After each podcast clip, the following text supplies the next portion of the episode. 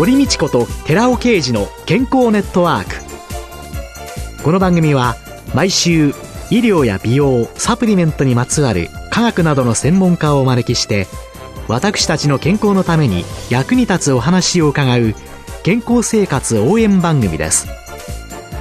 包摂体サプリメントと MGO マヌカハニーで健康な毎日をお届けするコサナの提供でお送りします。ここでコサナから美容と健康のための無料セミナーのお知らせです来る9月17日火曜日午後5時から6時まで東京日本橋のコサナ東京本社にて第20回美容と健康を科学するコサナのセミナートップアスリートたちに知ってほしい日本人のためのスポーツ栄養学を開催いたします。講師は番組パーソナリティで神戸大学医学部客員教授の寺尾啓治社長。なお、講演後午後6時から7時までニュージーランドカフェ赤坂ケータリング料理を囲んでの懇親会も開催いたします。セミナー、その後の懇親会も参加無料です。参加ご希望の方は、コサナホームページの応募フォームから、もしくは、東京03-6262-1512までお電話でお申し込みください。コサナから美容と健康のための無料セミナーのお知らせでした。こんにちは、堀道子です。今月は管理栄養士でフーズヘルス研究所を主催され、学校給食と子供の健康を考える会の代表でもいらっしゃいます。幕内秀夫さんをゲストに迎えて、夏の健康法は食事からと題してお送りしています。幕内さんは食は欧米化ではなくて工業化だと主張されてますけれども、これは具体的にどういうことなんでしょう率食のすめた本を書いて、間違ってミリオンセラーになったんですが、そのいやいや、そんなご謙遜を。その頃は、欧米化って盛んに書いてたんですよ。はい、要するにアメリカ、ヨーロッパみたいな食事になってきたと。うん、でもそれはまだまだいい時代だったと思いますよね。うん、どう考えたって今は欧米化じゃなくて工業化ですね。わかりやすく言えば私たちが約半世紀前が食べてたものは田んぼとか畑とか海とか川とか森とかそういうところで生産されたものを食べてたわけです。うん、今無意識に食事をしてるとその間に工場が入るようになった。海、田んぼ、畑から口にするんではなくて、うん、一旦そこに工場が入るようになって、圧倒的に工業製品が増えた。もっと具体的に言えば、みかんは農産物。そこで工場で絞ってみかんジュース。工業製品。はい、イワシは海で採れたもの。それをイワシのミンチにしたら、そう工業製品。もっとわかりやすい言い方すれば、50年前はテーブルに並んだものを見て、色や形が分かった原材料のがほとんどだった。例えば米だって見て分かりますよね。それが今、原材料の色や形が分かるものがどんどんなくなった。それがまさに工場で加工するからと。それがあまりにも増えすぎた。だから欧米化ではなくて、今、工業化と言うべきだなと。そういう時代入ったと。手抜き主婦としては、加工してあるもの、工業化された商品をそのまま食卓にファッと出せるという楽さとか日持ちもいいとか思ったりするんですけれども、工業化によって何が問題になるんですかね？イワシをそのまま焼いたり煮たりすれば、イワシの中には何も入ってないわけですよ。だけど、積み値にするとそこに何か入れることができるわけですね。はい、そのことによって、工場っていうのは大量生産ですからね。そうするとたくさん売らなきゃいけない。そうなると何を入れるかっていうと、砂糖と油なんですよ。だから飲食業の大鉄則は砂糖ゼロ、脂肪ゼロ、売上ゼロって言うんですよ。砂糖ゼロ、脂肪ゼロ、売上ゼロ。ハンバーガーとか、フライドチキンとか、世界的な規模で出る飲食産業はまさに砂糖たっぷり、脂肪たっぷり、売り上げたっぷりということなんですね。あらゆる工業製品が売るために砂糖と油を多用しているということが、間食とか飲み物で砂糖を取るだけじゃなくて、食卓そのもの、例えば脂肪って言えば、日本人の今までのイメージは、天丼、カツ丼、焼肉のような、ご飯があって肉だな揚げ物と。砂糖は、イメージで言えば、今でも8割の方はきっと饅頭ケーキの話になると思うんです。あるいは飲料。それが主食にさえも油と砂糖になったんですね、そのことによって。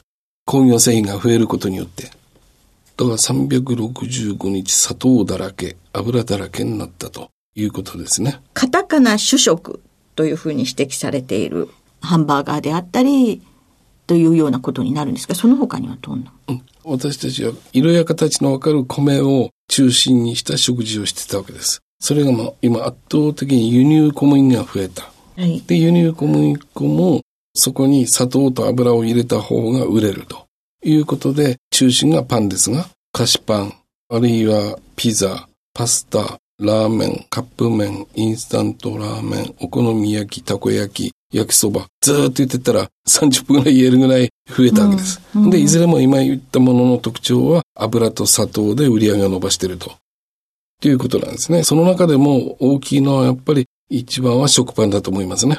食パン、うん、もう食パンの思い出と言いますと、学校給食から始まるんですよ。もう何十年前の小学生でありますけれども。みんな食パン食べるのが当たり前。朝はパン食じゃないとっていうような雰囲気がありましたけどね。うん。栄養教育というのは、私たちが大学で勉強したのは、欧米の食事が理想であるっていう欧米崇拝主義が根底にあるわけですから、それはパンの方がいいからだみたいなイメージを作り上げたっていうことですよね。でも最初の頃は、私なんかの場合は学校給食で食パン出たことないんですよ。コッペパンで。えーその頃のコッペパンは、給食終わった後、机の中に入れておくと、3日ぐらい置くと、友達とシャンバラするのにちょうどよかったんですよ。あ、カチカチになりました、カチカチになった。それと教室掃除が大変だった。パン粉がパン粉が。今、食パン出ません。ほとんど。パン粉は、わずかに出ますよ。いつまで経ったってチャンバラなんかできない。硬くならない。今の食パンもコッペパンも。あり得るのは圧倒的に多いのは食パンなんですよね。毎朝なんて人は。えー、毎朝お好み焼きなんていう豆な人もいないでしょうしね。一番影響大きいのは毎朝になる増殖してしまうから食パンが問題なんですね。で、食パンが我々子供の頃の食パンっていうのはこんなに砂糖を使ってなかった。油も入ってなかった。うん、今も山ほど入ってるわけです。だから菓子パンっていう言葉が分かりにくくしちゃってるんですね。食パンは菓子パンですよ、完全な。もう今や。食パンも菓子パンと捉える。知って食べるのとね、そういうことを知らないで、意識しないで食べるのとはまた違いますもんね、ねうん、コンビニに行くと、そろそろもうなくなるだろうなと思う商品があって、ええ、食パンが菓子パンになったことによって、小さいパンに塗るジャムだのマーガリンだのバターとかありますよね。あれがコンビニからもうあと何年かでなくなりますね。つまり、食パンにバター、マーガリンなんか塗る必要ない。ジャムなんか塗らなくたって、食パンに砂糖が山ほど入ってるから、塗る必要がどんどんなくなってるわけですよ。だから、スーパーは売り場面積広いから残るでしょうが、コンビニなんか売り場狭いんで、売れないもの置かないですね。だからそろそろマーガリン、バター、ジャム、マーマレードは、だって食パンいらないですもん。もっとわかりやすく言えば、揚げたカレーパンにマーガリン塗る人いないですよ。あんパンにジャム塗る人いないです。それと同じですね。うん、そのぐらい食パンが砂糖と油だらけになって、ふわふわと言うべきか。だから、外国の方が昔からのパン食べてる国、いわゆる茶色い小麦粉、全粒粉の小麦粉で砂糖なんか入ってない素朴なパン。だからフランス人なんかの日本人の感覚としてピンとこないのは、ほぼ毎朝街のパン屋さんにパンを買いに行くと。毎朝買いに行く。数日置くとカチカチになってまずくなると。うん、ところ日本の食パンは何日置いたって味変わんない。うん、うん、だからフランス人の毎朝買いに行くっていう感覚がまさにそのパンの差ですよ。そういうバケットっていうか砂糖の入ってないようなパンを食べてる国の人は日本に来るとお土産に食パン買って帰る人多いって言いますもんね。きっと買って帰って、これと。そしたら、えー、これパンなのと。ふわふわ。ふわふわバターロールを買ってったようなイメージなんですかね、きっと。スポンジケーキというか、だと思いますよ。パンを3回食べてる国は。だから、カタカナ州の国の中でも、パンの増殖する人が増えたことが大きいと思いますね。そういうのは常食じゃなくって、本当にたまに取る。うん。カタカナ主食、そのパンをはじめラーメンだのピザだのゼロにする時代でもないと思うんですよ、もうね。うん、うん。でもその中で、毎朝お好み焼きとか毎朝パスタなんていう豆な人はいませんから、うん、パンだけは常食してしまう可能性が高い。うん、手軽さもあって。だから今影響大きいのはやっぱり食パンが多いっていうのが大きいですね。しかも食パンの場合はパンっていうのは宿命的というか、絶対的な特徴は、水分が3割ぐらいしか入ってないってことですよ、パンは。だから、パンは3割ぐらいですから、そのまま食べると、どうしたってパンを食べるとバサバサと感じると。だからパンにはマーガリン、バターを塗らないと美味しく感じないのはまさに油だらけにしないと口の中を唾液が吸われちゃうからですね。だからパンにしめ鯖食べたかったらマリネかフライにすると。パンの場合は全てが高脂肪になってしまうんですよね。そうするとカタカナ主食、食生活の中での問題っていうのが高脂肪とかそういうものが副菜として取ることにつながっていってしまう。うん、要するに高脂肪、高砂糖、高糖質、括弧して砂糖。カタカナ主食を3食食べるような国がみんな肥満糖尿で悩んでるわけですよね。日本はまだなんだかんだ言ってもご飯とかそばとかうどんが高脂肪、高砂糖の歯止めになってますね。しかもご飯とかうどんそば食べるのに経済格差ないですからね。ところが私、去年今年、オーストラリア肥満大国、そこで医療者栄養士を対象に講演したんですけどね。最後に何を食べましょうっていう時に、もちろんそういう国に富裕層は砂糖だらけ、添加物だらけ、脂肪だらけじゃないパンもあるわけですよ。ただ高いわけですよ。日本でご飯食べようって言っても別に経済格差ないですからね。アメリカなんか、高度肥満の人なんか諦めてますよね、どう考えても。もうみんな手術だと。胃袋切っちゃえと。もう諦めて。ラインになっちゃってる。日本もいずれになるでしょうけどね。そうか。日本人はあれだけ太っちゃう前に糖尿病になっちゃいますよね。そうですね。なっちゃいますね。ただ思った以上に昔からインシュリンの分泌量が違うと、欧米人とはと、言ってる。でもこの年の中歩いてたら、そうとも言えないなっていう人増えてきましたよね。要するに140キロ、50キロぐらいの、かつてだったらお相撲さんみたいな人が結構歩いてる。でもおっしゃるように、怖いのは日本は糖尿ですよ。やっぱり水機能が弱い分、糖尿病になりやすい、よく考えなきゃいけない砂糖の取りすぎということなんですね。それも主食から。主食から。じゃあ食品の成分表をちゃんと見ることが。いやいや、難しいこと考えないで、ご飯、うどん、そば中心の食事にすることが先ですよ。裏見るより。皆さんご飯食べましょう。ということで。今週のゲストは管理栄養士でフーズヘルス研究所を主催されています。学校給食と子供の健康を考える会の代表でもいらっしゃいます。幕内秀夫さんでした。来週もよろしくお願いします。続いて、寺尾刑事の研究者コラムのコーナーです。お話は、小佐野社長で神戸大学医学部客員教授の寺尾啓二さんです。こんにちは、寺尾啓二です。今週は、ミトコンドリアと三大ヒトケミカルというタイトルでお話しさせていただきます。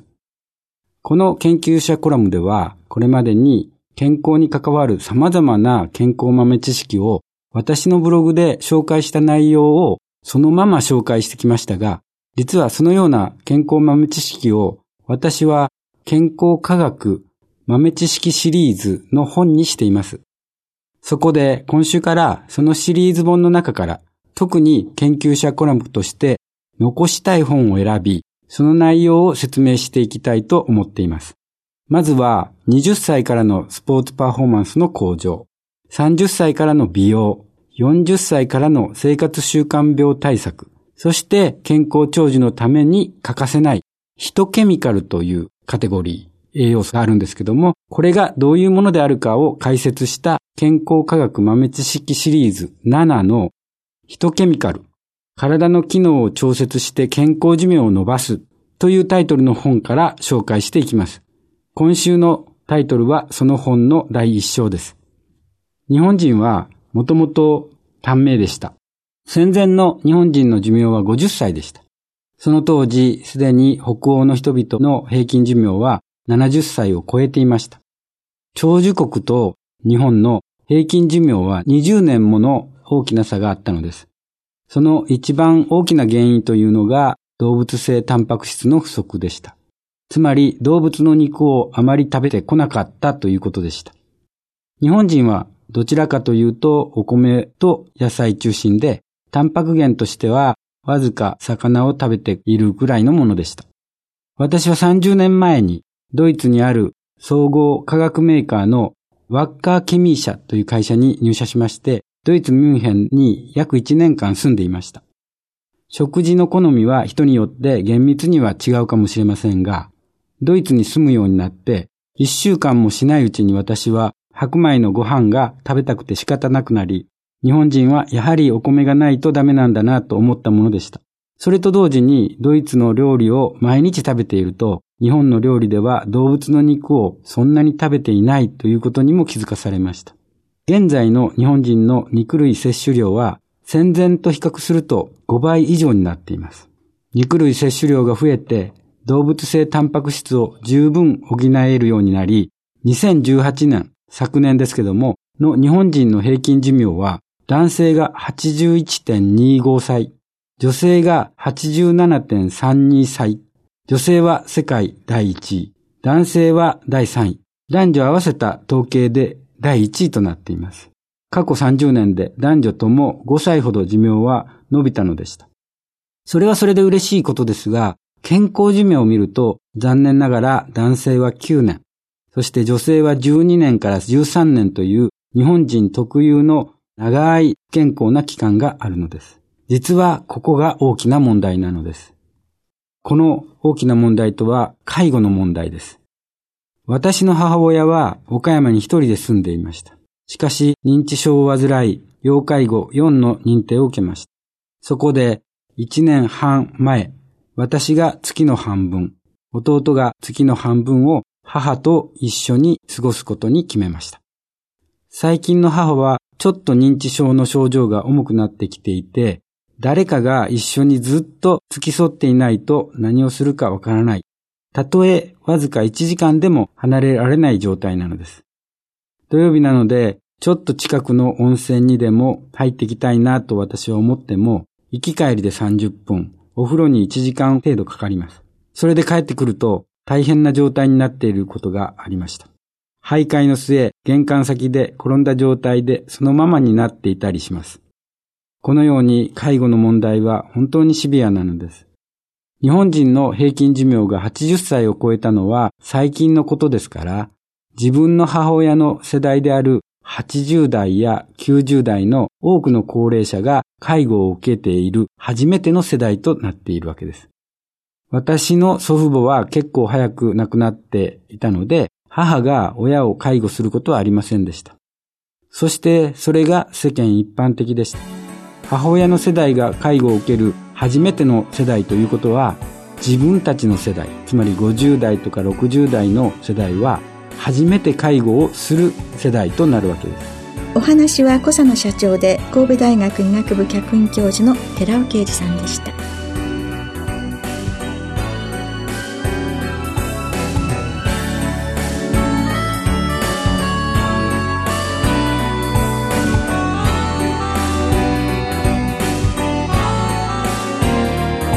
ここでコサナから番組お聞きの皆様へプレゼントのお知らせです。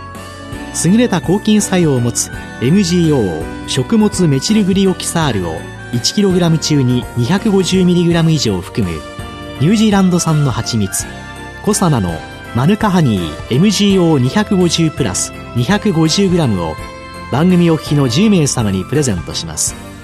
プレゼントをご希望の方は番組サイトの応募フォームからお申し込みください。コサナのマヌカハニー MGO250 プラス 250g プレゼントのお知らせでした堀道子と寺尾啓二の健康ネットワークこの番組は包摂体サプリメントと MGO マヌカハニーで健康な毎日をお届けするコサナの提供でお送りしました。